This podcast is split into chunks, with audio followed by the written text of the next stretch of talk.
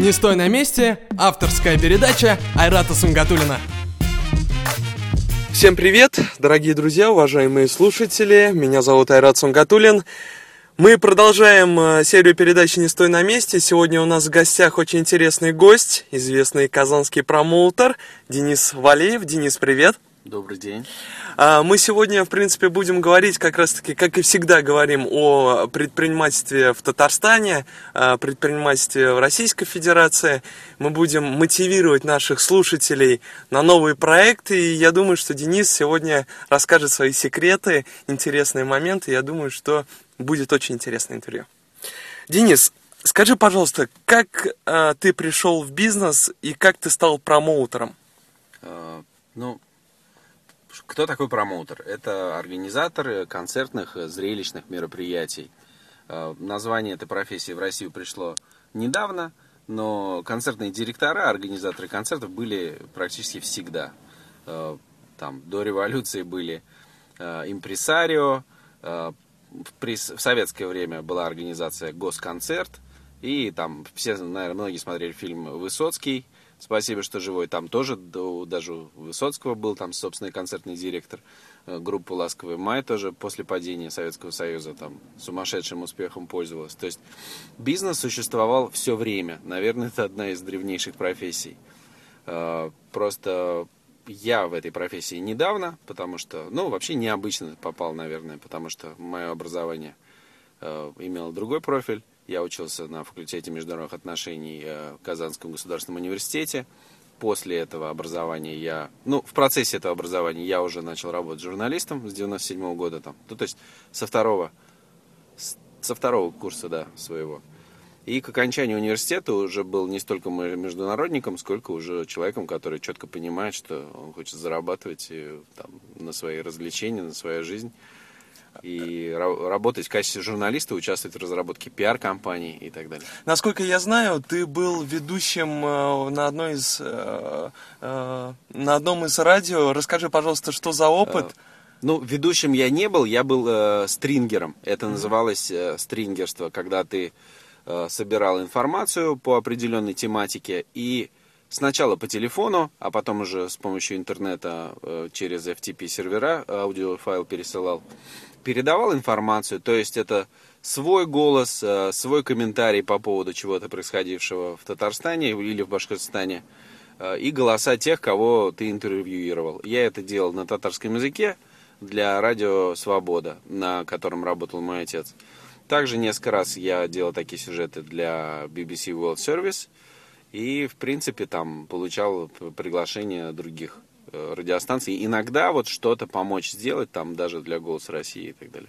Сейчас ты привозишь известных э, музыкантов в город Казань. Скажи, пожалуйста, как э, у тебя получается, как вообще организовать и привести звезду? Насколько это сложный процесс? Ну, это очень закрытый, очень э, таки, это, процесс очень закрытый. Это не Нью-Йоркская фондовая биржа, где там э, нету такой биржи, где кричали, где собирались артисты и промоутеры и кричали там друг другу, что такая-то дата за столько-то долларов я поеду там, а промоутер говорил, что я беру и так далее.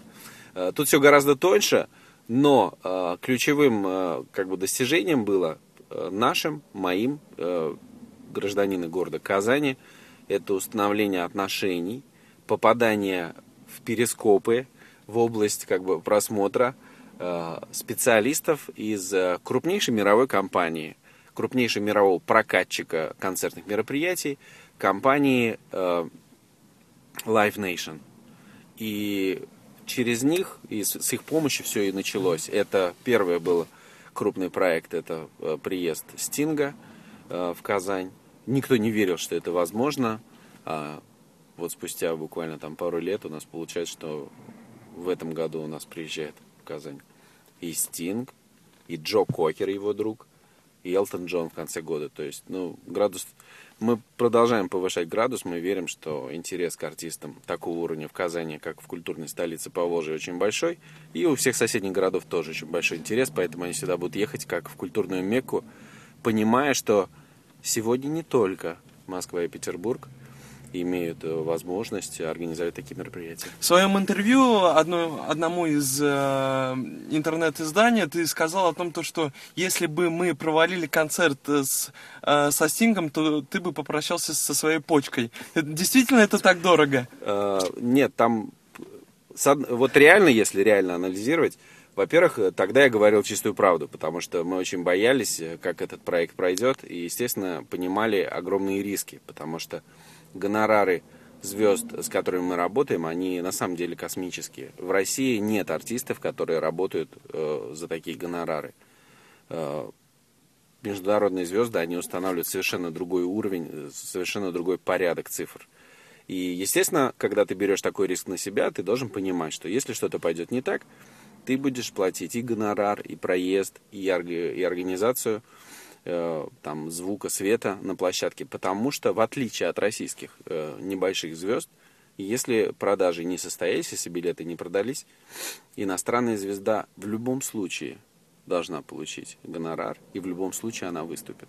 И тут нельзя переиграть, как вот там э, Волочкова там заявляется где-нибудь в Ижевске с концертом, э, билеты не продаются, и она отменяет накануне.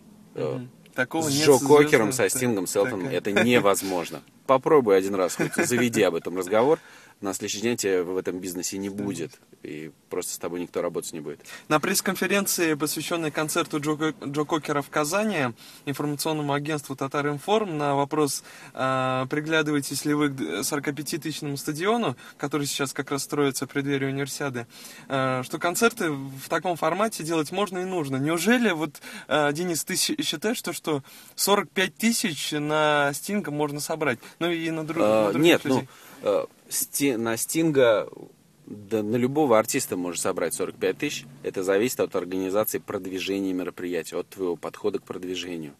И э, да почему нет? Ведь э, в Латинской Америке, например, там в Бразилии, э, в таких странах, где в принципе население очень бедное, и там они, то, что как мы живем, э, расходы, которые мы считаем средними у себя в городе, для них это очень дорого, они, в принципе, и привыкли за очень небольшую цену покупать билеты, но в огромных количествах, и именно на таких артистов, как Стинг, ха- заполнять там 30-40 тысячники. Мгм. Именно футбольные, огромные футбольные стадионы.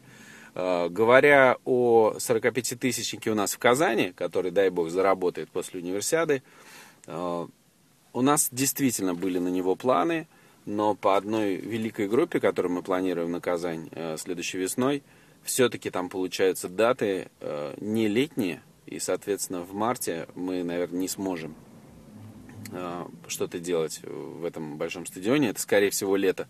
Но каких-то рок-монстров, э, популярных исполнителей туда можно легко вести. Э, Просто первый раз будет самый тяжелый, когда людям надо будет доказывать, что даже на таком огромном э, объекте можно организовать качественный звук и свет, чтобы все громыхало э, реально ну, люди получали незабываемое ощущение от музыки, звука и света. В интервью деловому кварталу ты прокомментировал, что конкуренция на рынке концертных и гастрольных мероприятий очень высокая.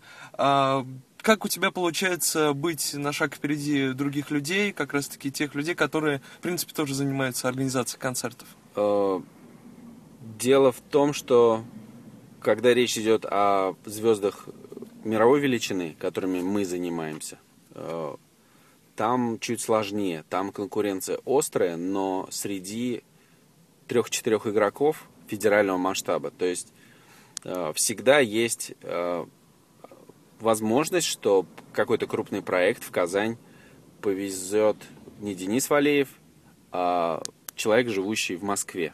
Просто крупный промоутер, который ежегодно там десятки миллионов долларов оборачивает э, именно на исполнителях, э, которых он провозит по Москве, Питеру и по всей России. И он не один, да, то есть у, у нас есть там 3-4 таких крутых конкурента. Но э, все равно даже в этой ситуации, даже человек, который возьмет и договорится со Стингом, что в Казань привезет он, например, Стинга. Почему это маловероятно? Во-первых, Стинг знает, кто лучше организовал его концерт в первый раз и второй раз. Э, Во-вторых, даже если он как-то, ну, просто там, не знаю, каким фантастическим способом добьется до этого и заключит контракт, он все равно подумает, так, ну в Казани, наверное, все-таки лучше по организации подключить вот этого человека, который делал его раньше. И все равно он будет работать как наш партнер. Э, Тут речь идет о другом, что в Москве есть люди, которые встречают крупных звезд и говорят, что а давайте мы не на один город вас возьмем, а сразу на пять. И они э, тем самым перебивают цену, перебивают предложение, и нам приходится с ними считаться как-то. э, И даже в этих случаях э, мы понимаем, что мы тоже в состоянии, э, я и мой коллега Андрей Шумарин, э, мы формируем новое концертное агентство «Тат-концерт» сегодня, вот в эти дни. Мы уже приходим к осознанию, что нам ничего не мешает точно так же предлагать крупным исполнителям э, ехать не только в Казань, но и в ключевые российские города. Это Казань, конечно же, Нижний Новгород, Екатеринбург, Новосибирск. Это крупнейшие культурные центры, которые способны принять э, мероприятие такого масштаба. Скажи, пожалуйста, кого бы ты хотел из э, звезд привести в Казань? Например, Мадонну, там, Леди Гагу. Э, Э, сейчас- Мадонна и Леди Гага это очень интересные имена, и я лично бы, конечно, хотел увидеть, как они выступят в Казани, но в данный момент подготовкой их выступления в Казани я не занимаюсь. Того артиста и тех артистов, к чьей подготовкой я занимаюсь, я не могу назвать, именно потому что контракт еще не подписан, и мы официально не вышли в продажу, и мне запрещено об этом говорить. А кого хотел бы ты все-таки вот привести такой, что ну, практически нереально, но хотелось бы? А, ну, моя мечта, э, в которую я верю, я знаю, что нельзя зарекаться и говорить, что ой, вот это никогда не будет, это невозможно. Это, наверное, три группы. Это U2, Metallica и Linkin Park. Ну, еще и ACDC было бы неплохо, но это уж совсем уже. Какую музыку ты больше всего предпочитаешь слушать? Классическую музыку, такую как классический рок. И на самом деле я всеяден, я люблю разную музыку. И даже можно русский рэп иногда послушать. И сегодня утром э, на YouTube я смотрел клип э, исполнительницы по имени Бьянка и понимал, что это что-то интересное. Ну, реально интересно. Денис, считаешь ли ты себя человеком, э, называют так, self-made man, да, человек, который сделал сам себя? А, Вот считаешь ли ты Да себя? не знаю я, правда. Ну, кто поверит, что self-made man, э, ну, что я могу быть self-made man, если там э, все знают, ну, по крайней мере, э, некоторые знают, что э, моя мама работала э, заместителем премьер-министра нашей республики, работала министром культуры, и как бы чем бы я ни занимался, всегда ее тень стояла за моими плечами, и люди всегда будут говорить, что все, что я сделал, там, это вот именно благодаря ей. Но я, честно говоря, вот именно в эфире вашей программы хотел бы э, раскрыть один небольшой секрет. Хоть и не принято, Да, секреты для нашей хоть- передачи хоть очень не- интересны. да. Хоть и не принято тащить э, ссор из избы, да, но моя мама не, не одобряет то, что я занимаюсь шоу-бизнесом. И с самого первого дня, когда я этим занялся, она не поощряла это. Она хочет, чтобы я занимался другими вещами. И- Интересно, какими вещами? но это как бы она высказывает регулярно, и там я, у нас замечательные отношения, это не конфликтная ситуация, но, но реально как вот как руководитель, как э, моя мама, как человек, которого я всегда слушаю и советуюсь, она не одобряет то, чем я сейчас занимаюсь. Тем не менее, то, чем я сейчас занимаюсь, мне нравится, это нравится другим людям, и иногда я чувствую, э, особенно когда она слышит отзывы людей, которые сходили на тот же концерт Стинга, там, которые ждут концерт э, Джо Кокера, там, и не верят, что как э, Элтон Джон приедет в Казань. Я чувствую, что она гордится. Вот. А, ма- а мама ходила на концерт Стинга, смотрела, то есть... Нет, она не смогла. У нее была какая-то важная командировка, именно вот со Стингом так получилось.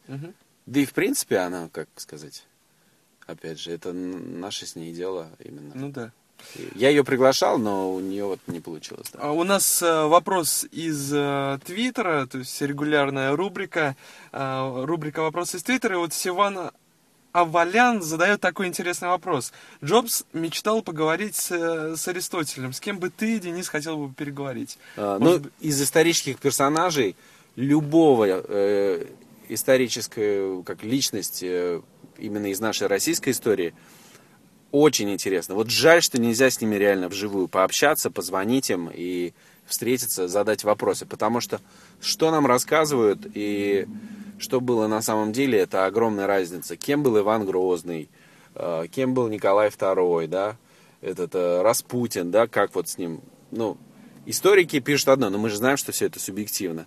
Петр Первый, насколько вот он был, был ли он гением или он был сумасшедшим. Э, тот же Сталин, да, Берия, все исторические персонажи, даже Александр Мороз, Матросов, который закрыл собой амбразуру пулемета, герой войны, его правда звали Александр. У него правда была фамилия Морозов. Э, с какими да. мыслями он пошел на этот подвиг? Э, ну, вот это все, к сожалению, мы не сможем узнать. Но наша история, вот именно российская история, то, угу. что нас окружает. Мы живем в этой стране, но мы живем э, уже спустя какое-то время, и мы не знаем, что реально было. Кто что кому сказал, в 91 году, там, когда распадался Советский Союз, как наша республика создавалась, при, в каких там э, спорах и э, в какой борьбе. Даже что сейчас происходит, на самом деле, мы же не знаем. Денис, а, нас слушают в основном молодые ребята, которые, возможно, закончили институт, которые сидят, а, люди, которые сидят и слушают нас в офисе. Вот, Денис, что бы ты посоветовал молодому человеку, который а, выбирает свой путь? Вот, может быть, вот как раз-таки, вспомнив себя вот несколько лет назад, когда ты вот думал, чем заняться. Самое легкое это заняться то, что тебе посоветовал друг там или там э, посмотреть, где работает твой отец, и пойти к нему там в помощники. Там, например, он супер олигарх, а ты просишь у него и там становишься президентом его банка. Это традиционный у нас в стране путь, да и во всем мире так. Э, просто я понимаю, что большинство людей э, живет в других условиях, что родители это родители, Э, самому надо как-то выкручиваться, э, строить свою жизнь. И мне кажется, тут самое главное это делать то, что ты реально любишь. Вот тебе самому, что ты готов бесплатно делать, угу. что тебе дает удовольствие. Потому что если ты нашел какой-то супер денежный проект, но реально он тебе не приносит радости, и ты мучаешься каждый раз, когда идешь на встречу, когда ты думаешь об этом – осознай, пойми это. Ну, не стоит это того. Важно не только что-то заработать, но и э, дальше продолжить движение, чтобы это всегда приносило тебе радость. Поэтому, пожалуйста, занимайтесь тем, что реально вам нравится, что вам лично нравится, что вы искренне любите. Не стройте союзы долгосрочные с профессией, с бизнесом, только на каком-то простом расчете, что вот я куплю жвачку за рубль, а здесь она уйдет за два.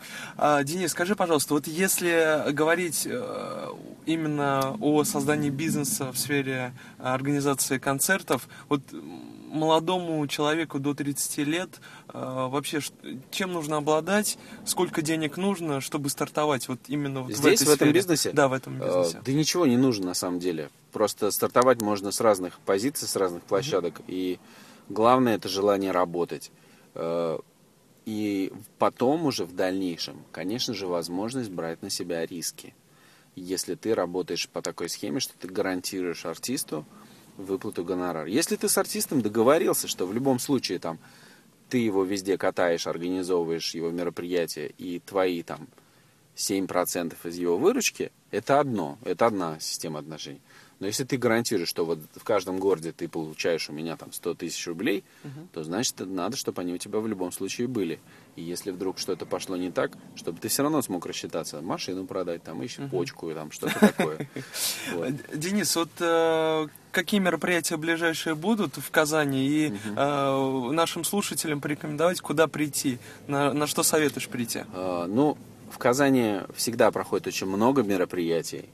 И они очень разного масштаба все, и разного стиля и направления. Там э, в Максимилиансе постоянно проходят какие-то вечеринки с российскими исполнителями интересные, да, там скоро можно будет, насколько я слышал, группу Бандерас послушать. Вот, может, кому-то это будет интересно.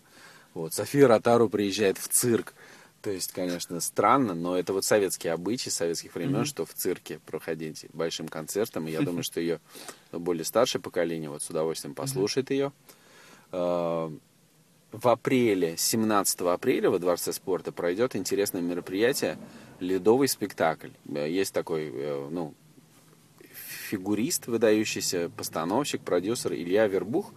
И вот его э, фигуристы, чемпионы мира все, чемпионы Европы по фигурному катанию. Среди них там яркие имена, даже человек, который не разбирается в фигурном катании. Там Татьяну Навку, то уж, наверное, Ну слышали, да, конечно, да? конечно. Там э, Тихонов, э, ну вот Навка и Тихонов хотя бы, да? Э, кто смотрел вот э, рекламу чая недавно, Ахмат, Да-да-да. ви- ви- видел, э, как он э, своей супруге рассказывает, как классно растет чай. Они приедут, э, а, Роман Костомаров, Шикарный мужик совершенно, э, фигурист, э, ну, с- супер машина для фигурного катания, женщины все его обожают. Алексей Ягудин, человек, молодой симпатичный парень, да еще с татарской фамилией, который, э, несмотря на переломы бедра, там, тазовых костей, завоевывал золотые медали, танцуя там безумные свои дорожки, строя. Они приедут в Казань э, 17 апреля, чтобы откатать здесь ледовый спектакль «История любви». Мне кажется, апрель, э, конец апреля, Класс. э, теплые деньки, э, романтическая история, это то, что нужно. И это настоящее удовольствие, потому что это не какие-то там... Там кл- классное освещение, звуковое оформление отличное. Но это невозможно подделать никакой фонограммой. То, что они делают, то, как они катаются, это вот, ну, настоящее искусство, и это очень тяжелый труд. И поэтому вот уже несколько лет мы делаем ледовые шоу. Просто нравится, насколько это другое, чем просто артист, который стоит у микрофона, там покачивается и поет, да? И вот ребята, которые, ну, пашут на каждом спектакле, э, литры пота и куча риска, опасности упасть на лед, там разбиться. Ну, это правда, производит впечатление. А- Отличная энергетика от таких спектаклей. И вот Денис, скажи, пожалуйста, вот насколько рентабелен э, этот бизнес? Вот если переходить уже к каким-то экономическим э, По-разному. Все бывает по-разному. Это не такое, что там у тебя есть гарантированные продажи. Гарантированных продаж нет. Есть просто твое понимание предпочтений потребителя и э, твоя ценовая политика, которые должны ну, вместе работать, э, чтобы системно тебе помогать э, правильно структурировать предложение. Но на это, в этом бизнесе часто бывает такое, что мероприятие выводится в продажу, и оно не продается. А вот в процентном отношении есть какие-то определенные А. рамки, цифры? Ну, не знаю, у всех по-разному. Есть как бы такие бедолаги-промоутеры, у которых больше половины горит. А есть э, более успешные, которые не связываются ни с чем ненадежным. И если даже связываются, то сражаются до конца. И тогда бывает, ну точно там. То есть нет в- цифр? Я так цифр- понимаю, это... Нет, конечно, нет, нет. Это очень эмоциональные как бы такие суждения. Вот Бы- Были ли такие моменты, что приходилось э, там, менять дату, либо ну, какие-то провалы, то есть, может быть, э, моменты, которые, на которых ты учился, то есть, э, Ну, ты учишься постоянно, и какие-то ошибки, они больше всего тебя учат, чем успех. Но так уж получилось, что изначально вот, ну, надо мной все смеются, промоутеры Казани, которые занимаются российскими исполнителями, там, типа Софии Ротару или э, Стаса Михайлова, что я занимаюсь только международными проектами. Ну, честно, мне вот интересны только иностранные звезды. Э, Так уж получилось, что с российскими рокерами там и так далее я поработал, я понимаю, что это. Но вот именно драйв, профессионализм людей на той стороне э, больше всего я получаю, работая с суперзвездами из-за рубежа. И я верю в то, что это поможет нашим людям реально, ну, реально ходить на концерты, которые им нравятся. Потому что я знаю, что из-за выбора артистов, только российских артистов, которые видно на Первом канале, на Втором канале, каждый голубой огонек, каждый воскресный, субботний вечер, они выходят, там каждый поет по одной песенке. Эти сборные концерты, там День милиции, День пожарника, День МЧС. Это одни и те же люди, да, они классные, но они везде и всегда, то есть как по советской системе, да, по госконцерту, практически то же самое, но только они сейчас уже работают каждый сам на себя. Это отвращает молодое культурное поколение от концертов, от телевидения, от всего. Они ищут выхода, возможности получить доступ к нормальному искусству, которое им нравится, к качественному продукту, к продукту, который выверен десятилетиями или выверен миллионом, э, миллионами зрителей, фа- э, слушателей, фанатов по всему миру. И поэтому никто не верил, что Стинг хорошо пройдет в Казани в 2011 году. А я верил. И я верил, что он не может плохо пройти. скажи, пожалуйста, И поэтому Мгм. я уверен, что и Джо Кокер тоже Его знают старшее поколение, его знает и молодое поколение, оказывается. Э, И второй раз Стинг хорошо пройдет.